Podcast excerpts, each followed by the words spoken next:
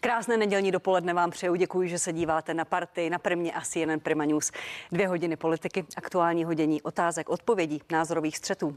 Pozvání do první části přijali paní Alena Šilerová, vicepremiérka zahnutí Ano, ministrině financí a jednička na kandidátce v Jihomoravském kraji. Dobrý den, vítejte. Dobrý den a děkuji za pozvání. Rádo se stalo pan Zbigněk Stanjura, první místo předseda občanské demokratické strany, předseda poslaneckého klubu a jednička v Moravskoslezském kraji. Dobrý den. Dobrý den. Pojďme na první téma a to je zdražování. Je největší za posledních 13 let. Víc stojí potraviny, bydlení, energie. Podle statistického úřadu je inflace přes 4%. Další vlna vyšších cen má přijít po novém roce.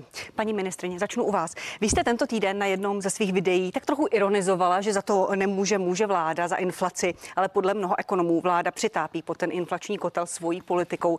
Eh, připouštíte nějaký podíl na tom stavu? Podíl jako vlády? To video bylo trošku eh, míněno v nadsázce. Říkám, že jste to ironizovala. Já ale... jsem chtěla to těžké, složité téma, protože vím, že ty, ta moje videa mají poměrně velkou sledovanost, tak jsem ho chtěla lehce přiblížit a vysvětlit, protože kdybych tam zasypala občany jenom těmi čísly, která tam ale jsou notabene, já tam uvádím čísla, že e, ta naše inflace je vlastně jedna z nejnižších z okolních států, že je to celosvětový trend, nejen dokonce celoevropský. A při té přitosti jsem tam za cáskou vedla, že za to může Andrej Babiš a Alena Šilerová, což tvrdí naše opozice. Eh, víte, přitápí pod kotel. Já si myslím, že my jsme tady vytvořili podmínky pro to, aby lidé mohli mít, a notabene i ve vašem pořadu, i v dalších pořadech slýchám, jak vzrostly úspory a jak prostě eh, ty peníze, které jsme dali do ekonomiky, tak si lidé prostě nespotřebovali, ale odložili. Já říkám, to není nic špatného, takže já jsem tím chtěla říct, že jsme tady vytvořili podmínky, že jsme tady eh, prostě jim dali dostatek peněz, aby to zvládli, že ta inflace je importovaná, že je dovezená znamená, že je prostě dána celosvětovými trendy. To jsem tím videem odlehčeným chtěla vysvětlit. A já odpovím na vaši otázku. Děkuju. Hned už jsem tam. Eh, ten, kdo to říká, tak v podstatě říká, a to jsem také uváděla na svém titulu, tak v podstatě říká, neměli jste lidem dát tolik peněz, Měli jste tady způsobit trojnásobnou nezaměstnanost a ta by vytvořila tlak na ceny, že by byly nižší. No to je přece nepřijatelná politika. My jsme byli v nejtěžší krizi, buď od 30. let minulého století nebo druhé světové války, jak chcete, vyberte si a my jsme prostě naopak chtěli podpořit potřebu a to, že došlo k tomu, že byla zavřená ekonomika, že začali teď všichni stavět, že prostě jsou to věci, které jsou, kde jsou ceny určované na burze a hlavně jsem zdůraznila v tom videu, že to bude mít přechodný charakter. Podle NKU jen polovina těch výdajů šla na vrub covidu, někteří ekonomové i opozice. Dám vám, pane Stanuro, hned slovo. Zdůrazňuji, že vláda příliš rozhazovala a tu inflaci roztočila. Připouštíte nějaký podíl na tom? Tak, Vracím se k té svojí to je, to je, eh, víte, to je pořád ta debata dokola. NKU říká, vedeme, já si stojím za každou položkou, která tam je. Každý měsíc to vykazuji. A jestliže nám vzrostla nemocnost, jestliže nám vzrostl tlak na sociální dávky, tak jsme je prostě museli posílit. Jestliže jsme museli zvednout platbu za státního pojištěnce, která ta položka se netýká covidu, nebo nepřímo netýká podpory ekonomiky. Tam přece to nejde jenom o to, že jsme dávali peníze na přímo přímou pomoc nebo na daňové úlevy, ale my jsme pomáhali ekonomice jako celek. Takže investice taky třeba, které jsme rekordně navýšili, nesouvisí s bojem eh, proti covidu a proti notabene eh, ruku v ruce jdoucí ekonomické krizi. Čili ta odpověď je ne. Nepřipouštíte si podíl vlády na roztočené inflaci? Říkám, že eh, já jsem poslouchala roka půl a věřím, že to tady můj, můj spoluřečník potvrdí, že dáváme málo rok a půl jsem poslouchala až hysterické výjevy opozice. To je málo. A ještě jdete třikrát tolik. Abych teď poslouchala, že jsme rozdali moc peněz. Víte, to je trošku taková zvláštní retorika. Pane Stanjuro, tak, uh, může, pojďte reagovat na to, co říká paní Šlerová, přímo mluvila k vám. Paní položím otázku. Určitě ví, co je inflace a jak vzniká. Uh-huh. Jsou dvě příčiny. Jednak, když je problém na straně nabídky, to znamená, uh, není tolik služeb a tolik zboží, uh, kolik by ti spotřebiteli chtěli nakupovat, to je pravda, to je přivezené, to je celosvětový problém, to nikdo nespochybňuje. To si myslím, že nikdo z opozice, nebo aspoň z naší koalice, nikdo takového nic neřekl. Ale Současně ta inflace vzniká i na straně poptávky, když je příliš mnoho peněz v ekonomice. A tady je problém české vlády, tady je problém toho špatného hospodaření a tady vláda přidává. To znamená k tomu, co je k nám přivezeno, vláda tím, že dělá tak obrovské schodky, mimochodem za tři roky 1,2 bilionu korun. Kdyby to aspoň byla ta pomoc, kterou jste avizovala paní ministrně, tak bychom mohli vést debatu, jestli ta pomoc byla dobře namířená, lépe nebo hůře. Víte, že některé kroky jsme podporovali, některé kroky jste od nás kopírovali investovali, abyste pak vydávali za vlastní, ale to není důležité. Takže vláda tomu samozřejmě napomáhá tím, že má tak vysoké schodky. A teď se nebavíme o roku 2020. To byl skutečně rok, kdy byl COVID, kdy byla krize, 367 miliard. NKU říká, že 150 miliard s covidem eh, nesouvislo, tak eh, je to nezávislá instituce státní, na kterou nemá žádný vliv eh, opozice, naštěstí ani vláda. To znamená, bereme to jako fakt. Proto si to stát zřídil, aby měl nezávislou instituci, která to, která to potvrdí, to, to či ono. A vlastně všichni ekonomové se shodují v tom, že podíl vlády na tom, že těch peněz je příliš mnoho a inflace vlastně není složitá vysvětlit občanům. Oni to vidí dnes a denně při těch nákupech. Eh, ti, kteří spořili a spoří, tak jim vlastně eh, se ztrácí hodnota těch úspor. To znamená, jestli měl někdo stovku a nechali v bance, tak dneska má hodnotu 96 korun. Eh, to znamená, to je velký problém nejvyšší inflaci od roku 2008 ona pak ale hned spadla v roce 2009. Já si myslím, že tak optimističtí pro příští rok nemůžeme být, eh, vzhledem k tomu, jak se vyvíjí letošní rozpočet a jaký je návrh rozpočtu na příští rok. Dostaneme to znamená, se, bohužel, se tomu, pane, pane bohužel je tady, i, je tady i podíl vlády. Víme, že Česká národní banka má svůj cíl 2% inflace, pak má toleranci 1%, takže jsme o 100% mimo toleranční pásmo a podle mě Česká národní banka musí tahat za záchranou brzdu. Dostaneme se k tomu. Teď mě zajímá ještě jedna otázka na vás pane Staniro. Eh, koalice spolu chce vyhrát volby, chcete mít vládní odpovědnost. Jaké kroky uděláte, abyste zmírnili zdražování inflaci? Tak uh, několik roků. Za prvé... Můžete to prosím stručně můžu, divákům vysvětlit, můžu. co je, co, co Za prvé budeme ctít nezávislost České národní banky, nebudeme jim říkat, co mají dělat, co, co ne, protože to jejich primární starost je právě o měnovou politiku, o to, aby peníze nestrácely tak velkou hodnotu, jako ztrácí v těchto měsících a bude v budoucích měsících. A potom začneme šetřit na straně státu, to znamená, abychom na té straně poptávky, aby těch peněz v ekonomice nebylo, nebylo tolik. My si myslíme, že příští rok by měl rozpočet maximálně 250 milionů miliard, vláda plánuje zhruba o 130 miliard vyšší. Uvidíme, jaký bude finální návrh, protože myslím, že zítra ho má projednávat vláda, takže uvidíme, jaký bude eh, konečný návrh vlády. To jsou dva základní kroky. Současně se chceme soustředit na efektivní využití evropských peněz, má přijít skoro půl bilionu. To znamená, to jsou všechno kroky, které mají snížit inflační tlaky. Žádná vláda, to je třeba korektně přiznat, žádná vláda nemá v rukou takové nástroje, aby to úplně sama zvládla. Děkuji vám, děkuji vám za odpověď, paní ministrině. Hned vám dám prostor reagovat. No. Ale to, co eh, tady pan Stanjura řekl, mm-hmm. to je eh, Česká národní banka a její snaha nebo chuť zvýšit úrokové sazby, aby zmírnila inflaci. Vy jste řekla, že jste se 5. srpna zúčastnila no. jednání bankovní rady, kterou jste varovala před zvyšováním úrokových sazeb. Vyvolalo to velkou vlnu kritiky. Pojďme si pustit jeden názor pana Mojmíra Hampla, bývalého viceguvernéra České národní banky. To je snad poprvé za, za moderní dějiny této země, kdy ministr financí veřejně říká, že vlastně chce, aby inflace eh, pokračovala, aby se nebrzdila, dokonce aby se zvyšovala a ještě bezelstně to, eh, to no, odůvodňuje tím, že rostou náklady na obsluhu dluhu. Pojďte na to reagovat, paní ministrině, prosím. Vůbec to není pravda. Pan Hampl je známý eh, velký kritik vládní. Tak je to viceguvernér Národní bývalý, banky. Bývalý, bývalý. Eh, tak, já bych chtěla říct, že jsem, zdůrazně, že jsem využila svého práva jako ministrině financí poprvé za celou dobu svého vládního angažma a navštívila jsem jednání bankovní rady České národní banky. To je moje právo, stejně jako je moje právo vystoupit na tomto jednání. A to se stalo. To není žádné ovlivňování, toto je zákonné právo a to o tom, že Česká národní banka je nezávislá, o tom není pochyb. Já jsem také celé skoro čtyři roky to velmi ctila. Tam jsem řekla svůj názor, ten je tam zaznamenán, za šest let bude publikován podle nějakých předpisů vnitřních ano. a tam jsem řekla to, co jsem eh, pak zopakovala v jedné debatě minulý týden. Rozumím. A jaký je ten důvod? Jsem varovala o tom, že Česká, Česká národní banka, banka ve všech rozvinutých zemích centrální banky mají vliv na vlastně Eh, tuto cenovou stabilitu, oni to, o to, opeč, oni to mají v péči, nikoli vláda tak eh, o tom samozřejmě není pochyb a Česká národní banka na to reaguje zvyšováním sazeb. A já jsem naopak, to jsem řekla jak v médiích, není pravda, co řekl pan Hampl, eh, a jak v médiích, tak na tom jednání bankovní rady jsem řekla, že vůbec se nechci bavit o zdražování obsluhy státního dluhu. My jsme se předfinancovali. Náš státní dluh, teď eh, financování státního dluhu už bude jenom klesat, že my jsme využili ještě těch levných sazeb, než oni je zvýšili a předfinancovali jsme. Takže už za druhé, už vlastně za druhé čtvrtletí už je tam pokles asi o 4 miliardy.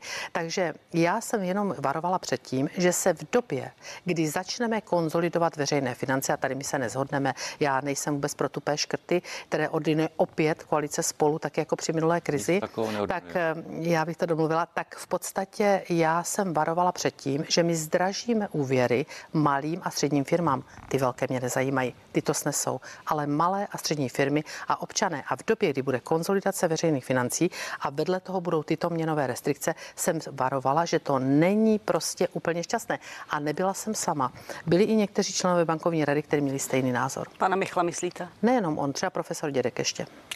Pane Stanjuro, uh, měla nebo neměla by Česká národní banka zvýšit úrokové sazby, aby mírnila inflaci? Tak eh, nechci se dostat stejné role jako paní ministrině, já tady ocituju. Vy jste řekla 5. srpna v televizi, Argumentovala jsem především poražením úvěru pro podnikatele a občany, to jste teď zopakovala, mm-hmm. a pak jste řekla, zároveň nám zdraží obsluha státního dluhu. Takže to je vaše přesná citace. Takže eh, varovala před, hájila své zájmy, rozpočtu, zájmy vlády proti zájmu občanů, protože není v zájmu občanů, aby se všechno zdražovalo, aby byla vyšší inflace. Je to přesně proti zájmům občanů. A nezlobte se na mě, paní ministrině, eh, bývalý viceguvernér Mojmír Hampel je velmi erudovaný ekonom nikdo z nás, co tady sedí, zdaleka nám takovou erudici, tak neříkejte, že kritik vlády.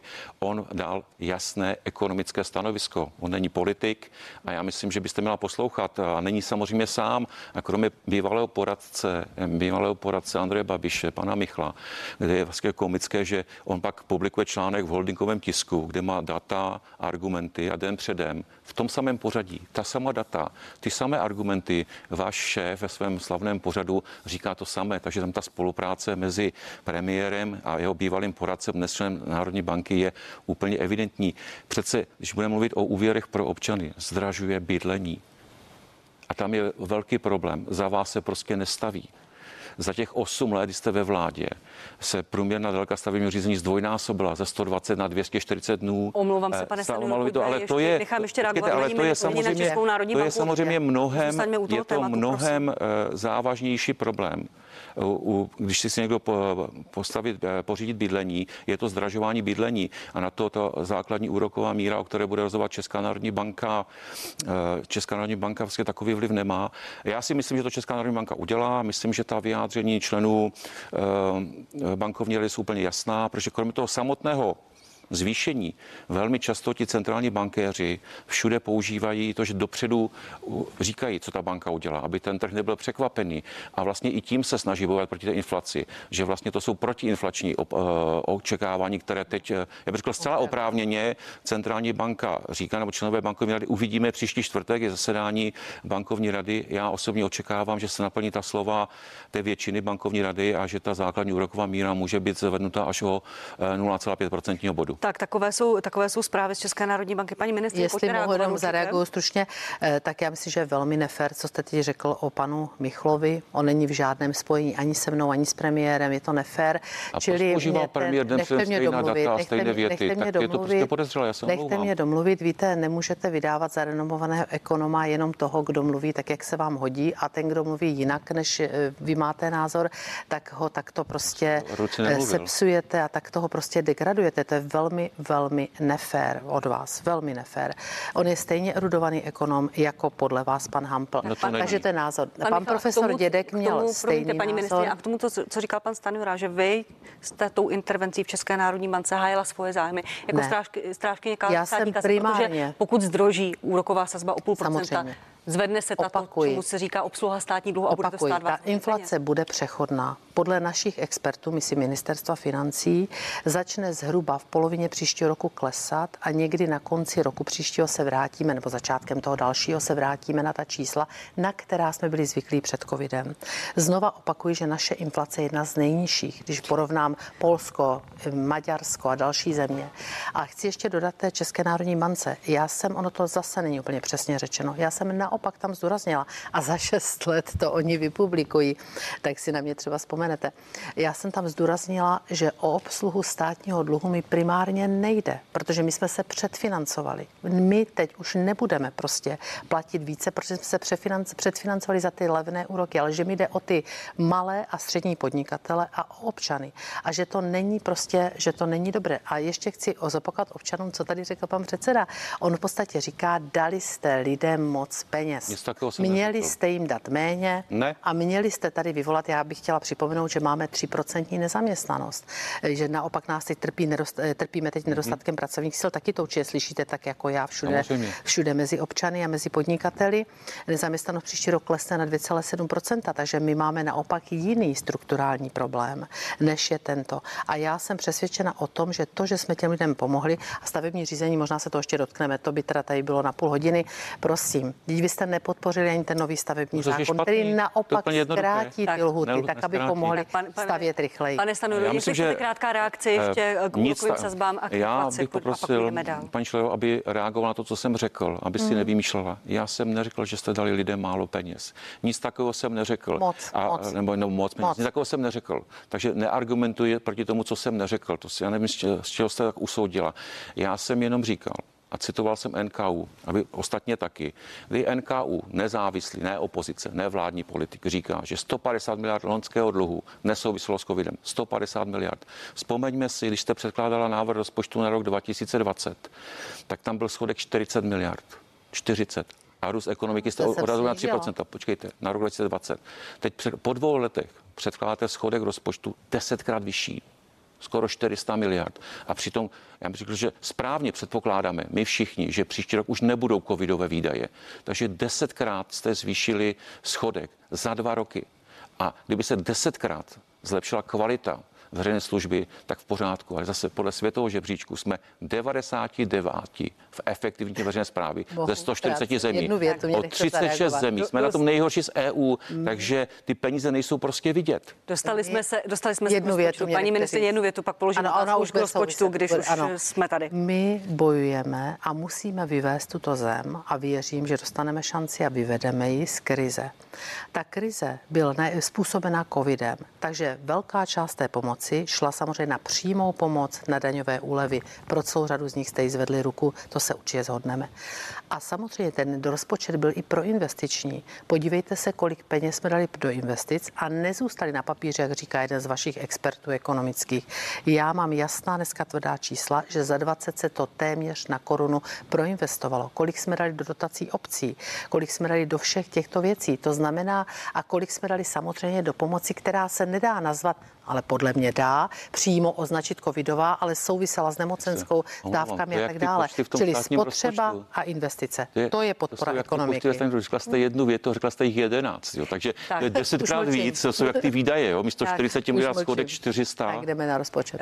Uh, děkuju. Eh, paní ministrině, vy jste ve středu jednala s panem prezidentem, mluvili jste uh-huh. o mhm. rozpočtu na příští rok. Ano. Hrozí stále, že by rozpočet s tím schodkem 376,6 miliardy korun vetoval? Nebo nemluvili jste o tom? Vůbec o vetu nebyla řeč. Proč to o tom nemluvili? Eh, protože my jsme se bavili eh, v podstatě o, vše, o těch atributech, které ho zajímaly. Ho zajímaly investice, to chtěl vidět na prvním místě. A je spokojený s tím, jak jste to investice tam ho, investice ho velmi uh, uspokojili, protože samozřejmě on, když jsme byli tehdy vlády na tom expertním týmu, jak jsem to vysvětlovala, tak on měl čísla, logicky nemohl mít jiná toho prvního schváleného rozpočtu z června, s kterým roz, spokojený absolutně nebyl. Teď je tam posun určitý, zajímalo ho snížení schodku, kvitoval to, že porovnáme-li plán versus plán, tam dnes na plán na 21 je 500 miliard, teď bude 376,6, což je o 123,4 miliardy méně.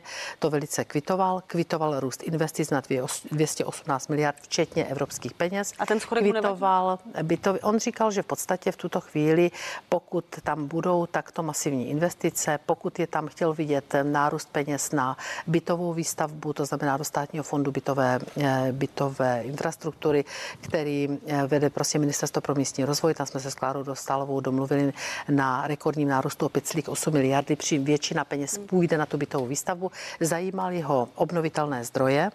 Tam se mu vysvětlovala, že ta částka v důsledku toho, aby firmám nestouply eh, v důsledku teď vlastně růstu cen energií až o 25% ceny energií, takže zůstáváme na 27 miliardách. Nakonec bude se to měnit na, na vládě, ale 3 až 4 miliardy získáme ze solární daně, která vlastně prošla parlamentem a pan eh, prezident buď ji podepsal, nebo teď ji podepisuje. V tuto chvíli nejsem úplně v obraze, není to můj zákon. Čili to byla taková ty nejzajímavější nebo nejdůležitější věci, ale on se chce znovu vrátit a říkal, že o tom se bude bavit i s opozicí. Nevím, jestli se bavil, protože tam opozice šla po mně, že se o tom bude bavit s opozicí. Chce se znovu vrátit daňovým výjimkám. On říkal, že hodnotí to, velké že téma pana prezidenta. Velké téma pana prezidenta. On říkal, že hodnotí to, že jsem prosadila za téměř 13 miliard eh, zrušení nebo omezení daňových výjimek za to období, ale že se o tom rozhodně po volbách chce bavit dál a že se o tom bude bavit i s opozicí. Pane Stanuro, mluvil o tom pan prezident s panem Stanurou a s panem Blaškem. Oni byli v ten stejný den u pana prezidenta eh, vlády. Nevím, já jsme v kampani, já jsem tento týden strávil ve svém regionu, takže jsem s panem předsedou Fialou o tom, o tom nemluvil. Určitě budeme mít šanci, až se potkáme, tak to skutečně nevím. To nedokážu, nedokážu Ro, odhadnout. Ale k těm investicím je tam drobná změna. 10,3% letos, 10,7% celkových výdajů příští rok, 4 desetiny. Žádná masivní změna. Je to v podstatě stejně jako v krizových letech 2011 až 2013, co se týče procentuálních výdajů. Takže zase, kdyby to bylo skok z 10 na 15 tak i já budu k tomu schodku mnohem schovývavější, protože bych viděl, kam to jde. A pokud by to byly chytré investice, tak proč ne? Ale bavme se o tom. Vláda se s náma o tom vlastně vůbec nebaví. Navíc ty eh, debaty o letošním rozpočtu mě připadají úplně předčasné a spíš jako plní jenom předvolební účel, protože díky tomu, že bohužel máme volby na podzim, tak eh, příští týden přijde návrh rozpočtu do sněmovny a za dva týdny máme volby. Eh, to znamená, a teď máte 30 dnů, než se jde sněmovna prostě poprvé. Se to nestihlo, bude muset uh, Myslím si, že nejpravděpodobnější je rozpočtové provizorium, ne, že bych po něm volal, ale z hlediska času mi to přijde jako velmi, velmi pravděpodobné otázkou budoucí vládní většiny v poslanecké sněmovně a o to usilují obě dvě strany, jak tady eh, paní Šlerová se svými potenciálními spojenci, tak my o to usilujeme.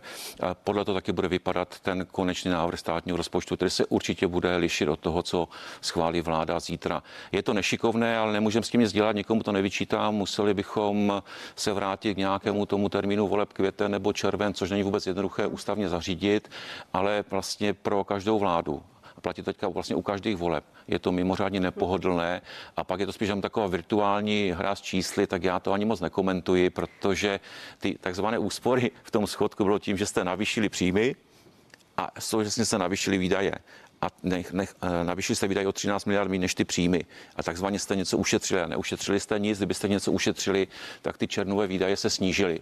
Eh, proti tomu, co je eh, v srpnu nebo, nebo v září. Ale říkám, já bych to nepřeceňoval, eh, je to spíš virtuální realita. Uvidíme, jak se k tomu postaví nová poslanecká sněmovna. sněmovna. Paní ministrině, k tomu prakti- k té praktické otázce. Mm-hmm. Je to virtuální rozpočet a budeme stejně hospodařit podle rozpočtového provizora, a pak to bude věcí další vlády, která ho může je upravit? pravda, že ta technika, to s tím tady souhlasím s panem předsedou, protože ta technika je nešťastná, je to už druhé vlastně volební období, už to bylo v roce 17 ano. stejné, já jsem tehdy vstupovala do třetího čtení, zvládlo se to. Ehm, je to žádný virtuální rozpočet, to není. My jsme ho udělali a připravili, zítra se samozřejmě ještě o něm budeme bavit, předpokládám, takže zítra je na vládě. vládě ano. ano. takže se zítra o tom budeme bavit. Udělali jsme ho co nejlépe a vsaďte, že se příliš měnit nebude, protože hmm. když víme, že 95% jsou mandatorní výdaje, tak investice do těch nikdo škrtat nebude, takže pak si to řekneme.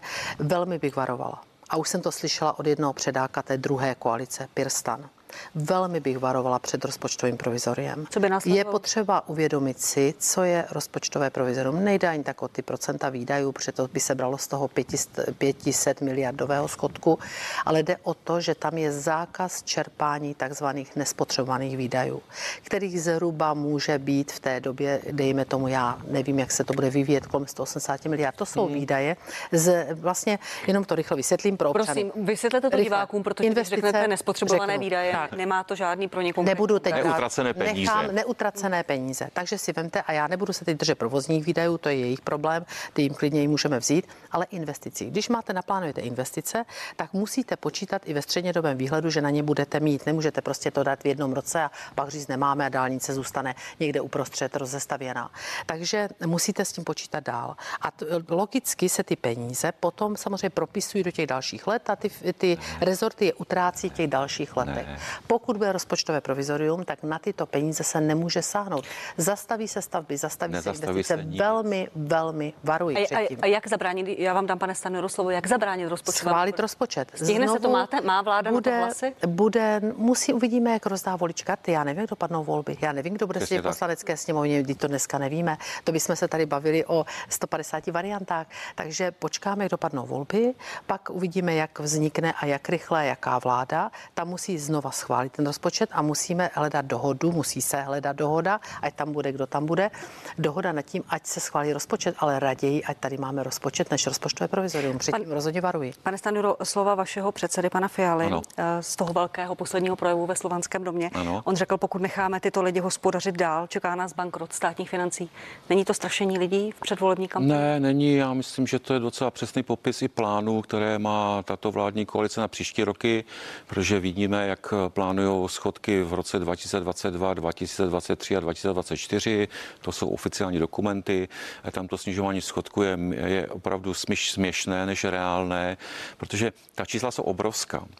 Nejprve k tomu, co řekla paní ministrině, nic takového nehrozí. To by hrozilo, kdyby rozpočtové provizorium platilo celý rok ale pokud mám schválený, pokud si vyjdu z rozpočtu roku 2021 v roce 2022, tak leden, únor nic nezastavím. Ty výdaje mohou čerpat. Oni by ty peníze mohly teoreticky dojít někdy v září, v říjnu a to už určitě bude schválen státní rozpočet.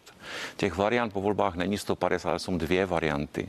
Buď budete vládnout vy a s váma komunisté a extrémisté a nebudeme vládnout my. Ne, ne, dneska nevíme, jak to dopadne za 14 dní, to už budeme vědět. Myslím, že v neděli za 14 po volbách to už budeme vědět všichni a, a budeme počítat ta křesla a, a pak bude samozřejmě práce pro toho, kdo bude obhajovat rozpočet, aby ho obhájil v té poslanecké sněmovně. Proto považuji za virtuální hlavně z časového hlediska z časového hlediska, protože, a na tom se zhodujeme, je to mimořádně nešťastné předkládat rozpočet eh, eh, 14 dní před volbami a to není, to skutečně není vina vlády, v tom se vlády eh, musím, eh, musím zastat. Ale nic takového nehrozí, nic se nezastaví, je to standardní, mnohé obce, mnohé kraje to používali v minulosti, protože se to prostě takhle někdy stane. Problém by to byl, kdyby to trvalo 4, 5, 6 a víc měsíců a to si myslím, že já jsem si jistý, že to nenastane. Děkuji vám, pane Stanuro. Ještě zůstanu u vašeho Ještě prosím, vyprosila bych si poznámku, že budeme vládnout s extremisty. To bych si vyprosila, vy to nevíte. Za, za chvíli se o tom budeme Ano, bavit, o, A o tom, s kým byste rádi vládli nebo nevládli. Dostanu se k tomu. Jenom ještě k vašemu programu. Voliči se tam mohou přečíst, že nechcete eh, zvyšovat daně, že chcete snižovat výdaje, ale zároveň chcete zvyšovat výdaje na obranu o 39 miliard, jestli dobře počítám, na školy o 56 miliard nebo na školství. A Někteří ekonomové říkají, že vlastně například Filip Pertold z Sergej institutu v- že nenabízíte cestu, jak ten rozpočet narovnat, že mu to tam prostě nevychází, že nejste schopni. Nám to, nám to ty- vychází, musíme si říct, že to, jsou, dorovnat. že to jsou cílové částky. To znamená, jestli říkáme 2% HDP na obranu, tak to není v roce 2022 ani 2023, ale na konci volebního období. Takhle poctivě to tam píšeme. Říkáme, že na konci volebního období chce, aby schodek rozpočtu nebyl vyrovnaný, což je sen a ideální stav, ale aby se blížil 1,5% HDP, což je zhruba 100 miliard, je to za okrouhlým. Takže Možná není tam, méně, no. No, tak bude přes 6 bilionů, určitě bude, eh, bude HDP. Pokud poroste, jak bychom předpokládali, jak bychom si přáli kolem 4%, tak to samo o sobě eh, generuje zhruba 80 miliard dodatečných daňových eh, příjmů, pokud zachováme sazby. Takže naše cesta je zjednodušit podnikání, vytvořit dobré podmínky a tak máte 80 miliard, máte účetně v roce 2022, v roce 2023 už je to 160, 240, 320, pokud se povede našim podnikatelům, našim zaměstnavatelům, pokud se jim bude dařit a ta ekonomika tak poroste. K tomu jsou ty jednorázové škrty, o kterých jsem mluvil, to znamená, pokud letos máme neinvestiční dotace podnikatelům, neinvestiční dotace více než 100 miliard, tak to nejsou dobře, eh, dobře investované peníze. Já od dubna jezdím mezi malé a střední podnikatele. Nejezdím tam proto, abych eh, spolu s nima nadával, co se vládě povedlo nebo nepovedlo.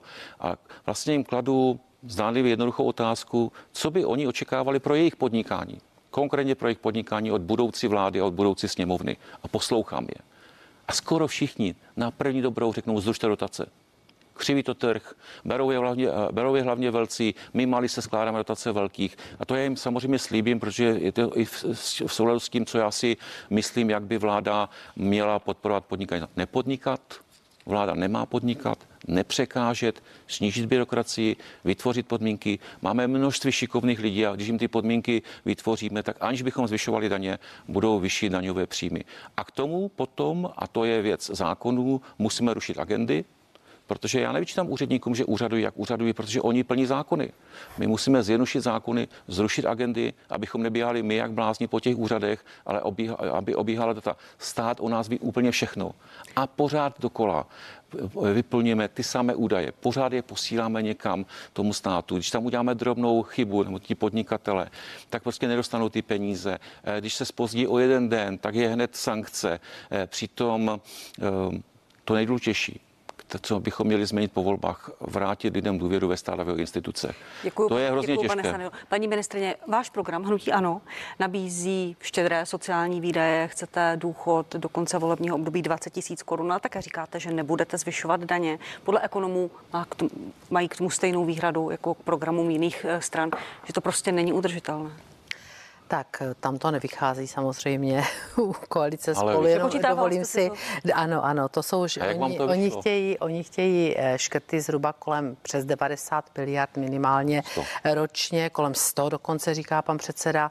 To vám říkám, že se nepoučili. Jo, tupé škrty tomu říkám. Nejsou vůbec Budou, tupé, nás nechte mě prosím nás Bude to uh, na úkor investic, Nebude. bude to na úkor prostě absolutně ne. všeho. Dokonce si myslím, že budou muset sáhnout i do platu, tak jak to udělali v těch letech za té při minulé krize. Uh, my tam máme, a já jsem skutečně mě toho hlídala, ten sociální program, když, jsme, když na něm hnutí ano, nebo když se na něm pracovalo.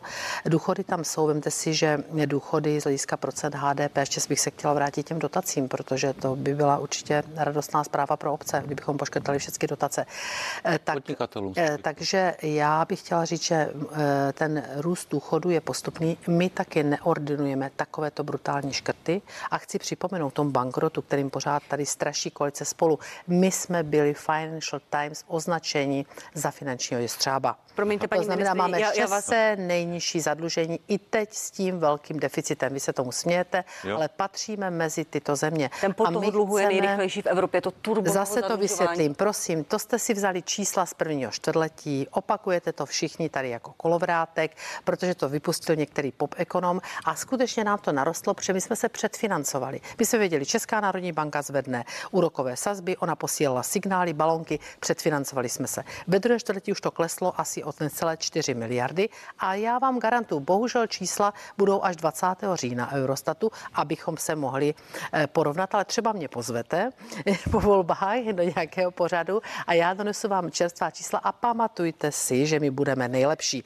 Tady vám to dneska říkám. Budu si to pamatovat, a... paní ministrině. Pop ekonomie, vaše, vaše také oblíbené slovo v poslední větě, ale k těm důchodům slibujete 20 tisíc důchod, dnes je 15 366 ne, průměrný příš, důchod. Příští rok bude důchod 16 tisíc zhruba asi 200. Ale pokud tam tu částku chcete navýšit, tak to budeme, znamená zhruba... Budeme to tam postupně navyšovat. Procento důchodu vůči HDP je prostě opravdu, eh, pořád je to, je to nominálně velká částka, ale vůči HDP je to prostě nějaký 9%, takže to je postupné navyšování, dokázali jsme to, teď dokážeme. A my říkáme, budeme snižovat ten, to stru, ten strukturální deficit o půl procentního bodu od roku 23 0,8. My nechceme 100 miliard, my chceme v, v těch prvních dvou letech asi 44 a pak chceme zhruba někde kolem 70 a chceme to kombinací na videové i příjmové straně zapojení evropských peněz, takže to je ufinancovatelné a pořád budeme tím finančním střábem. Dobře, pane Stanjuro, Zazněla tady poměrně silná slova od paní ministrině, no, no. že chystáte tu škrty, no, že chcete sáhnout do platu, pojďte se k tomu vyjádřit. Nic z toho není pravda. Ano, myslíme si, že objem mest, objem mest je příliš velký. To znamená, máme těch zaměstnanců moc. To není nic o tom, jestli konkrétní člověk, který odvádí například skvělou práci pro stát, že by se mu neměl zvyšovat plat. To jsou úplně dvě jiné věci. Paní ministrině to ví a záměrně to neříká, protože to není úplně, úplně pohodlné. Těch 20 tisíc důchod, na to nemusí vláda dělat nic. Žádná vláda prostě bude, zejména, že bude taková inflace. Takže podle valorizačního vzorce to prostě budou mít ti důchodci. Důležité je, ale co se na to koupí? A jaký bude poměr k průměrné mzdě? A to za vlád Andreje Babiše bohužel klesá.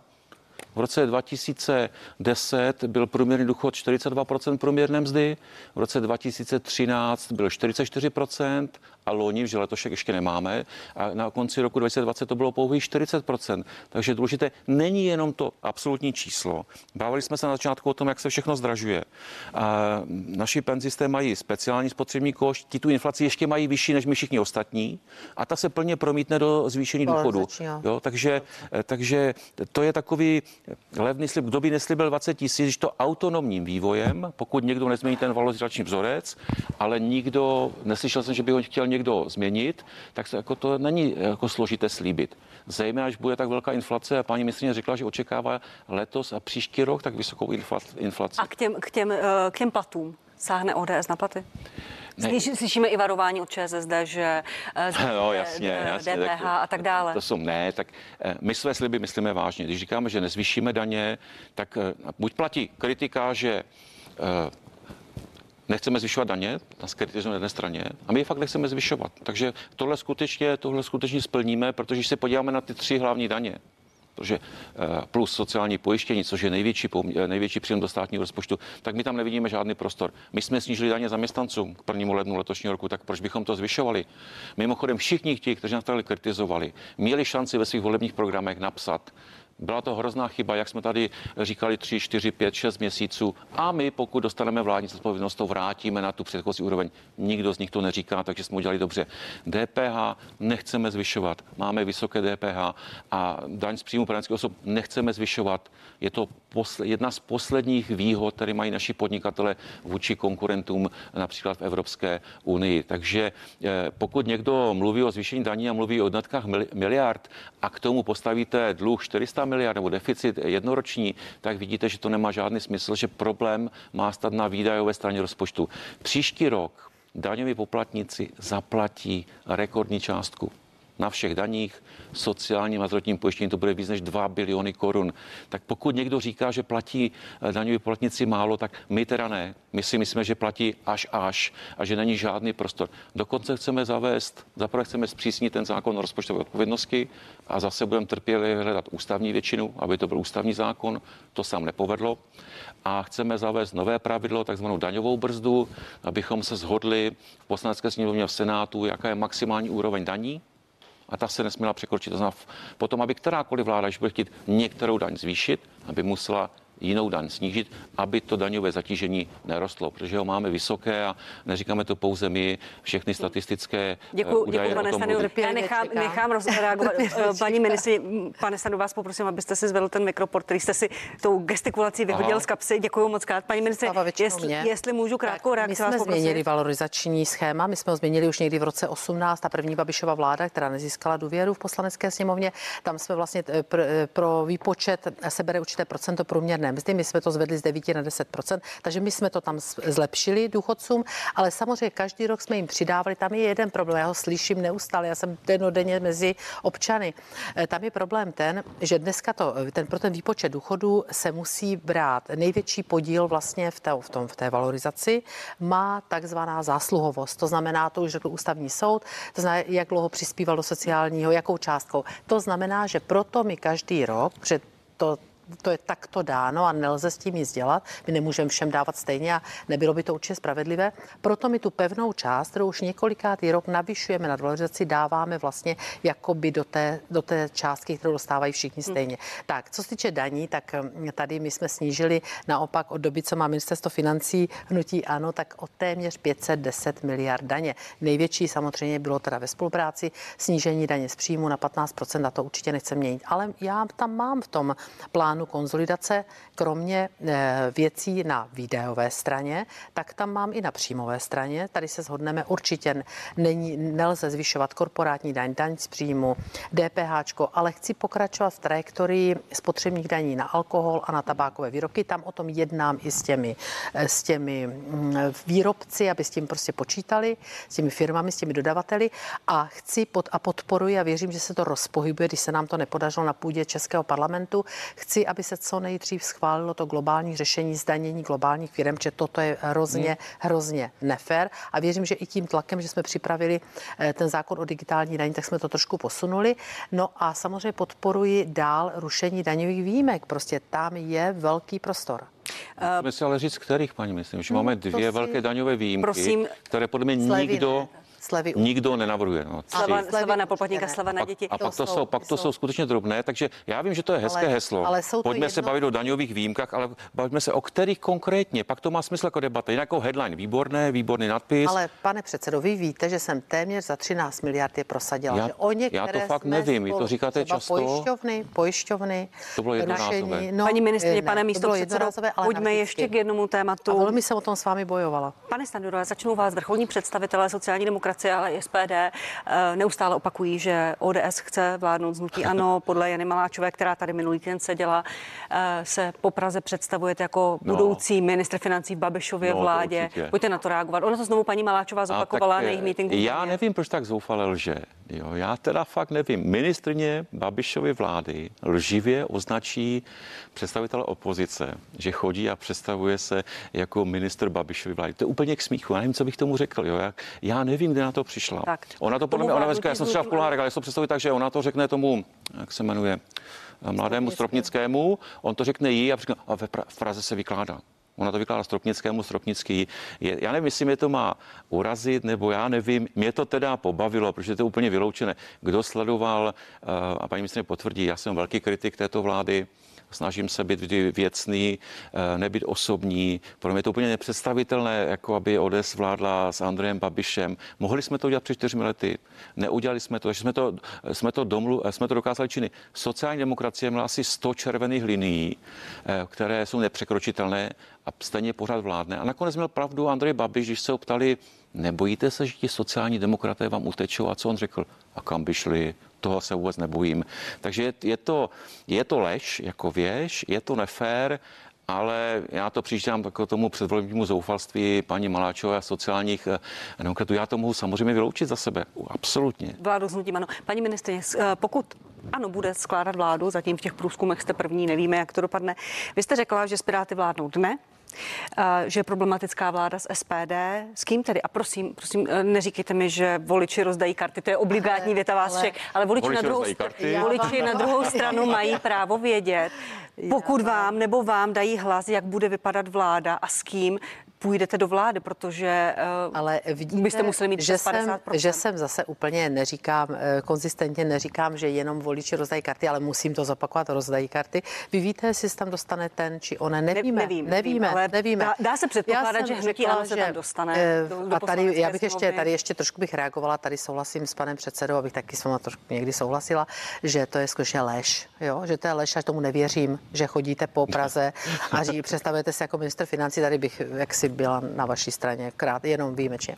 A, a k vládnutí, já jsem řekla do jasně do médií tento týden v nějakém rozhovoru, už nevím ano. kde, jsem řekla, že Piráti jsou nepřijatelní pro nás, že to jsou neomarxisté. Pro Co to mě podle vás je? Ne, jako, je taková buď nálepka, nebo opravdu si myslíte, ne, že nějaký ano, směr ano, neomarxismu je to, zastávají? Je to jasný směr, já budu jmenovat konkrétně věci jenom ze své agendy, které, kde jsem se zhrozila. Prostě to je e, úplně takový směr e, spojený s až takovým levicovým, extremistickými názory. Já nevím, oni řeknou, že zvednou daň z nemovitých věcí a řeknou, že pak, pak když na ně přijde obrovská kritika, tak řeknou, že to budou nějaké eh, krabice za městem a já, já se musím tomu smát, že to už je dávno součástí účinné úpravy, ale oni pro ní nehlasovali, kdy dneska mohou obce a prosím, notabene jsou to 100% příjmy obcí, takže oni vlastně by státním rozpočtu Rozumím, stejně nepomohli. Piráty, SPD, Potom chtějí problém. euro, chci upozornit občany, oni chtějí chtějí euro, protože jak říkají, že chtějí vstoupit do toho CRM. V tomto volebním období, v tomto volebním období pan chtějí, řekl, že to je, že to je ne. Pokud chtějí vstoupit do toho cenou, cenou, tak v podstatě říkají, chceme do předpokoje, kde se zamče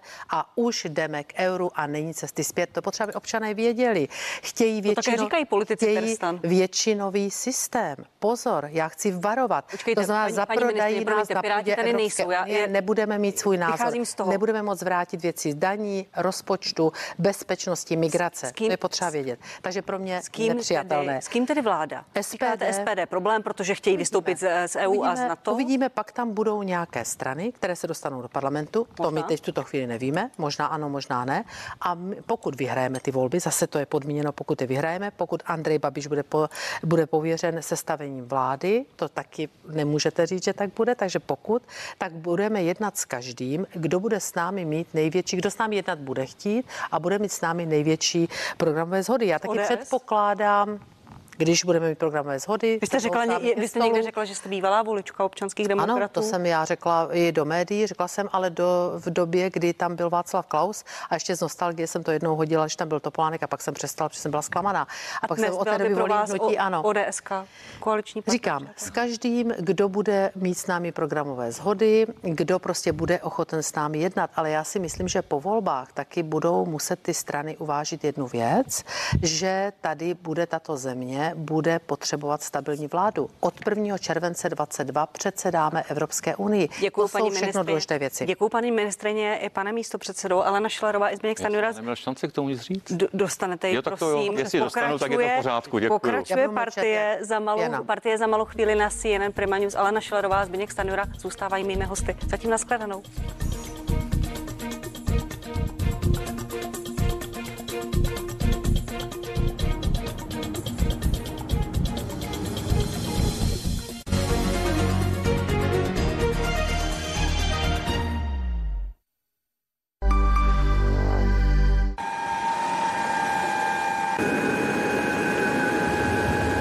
Sub-Zone.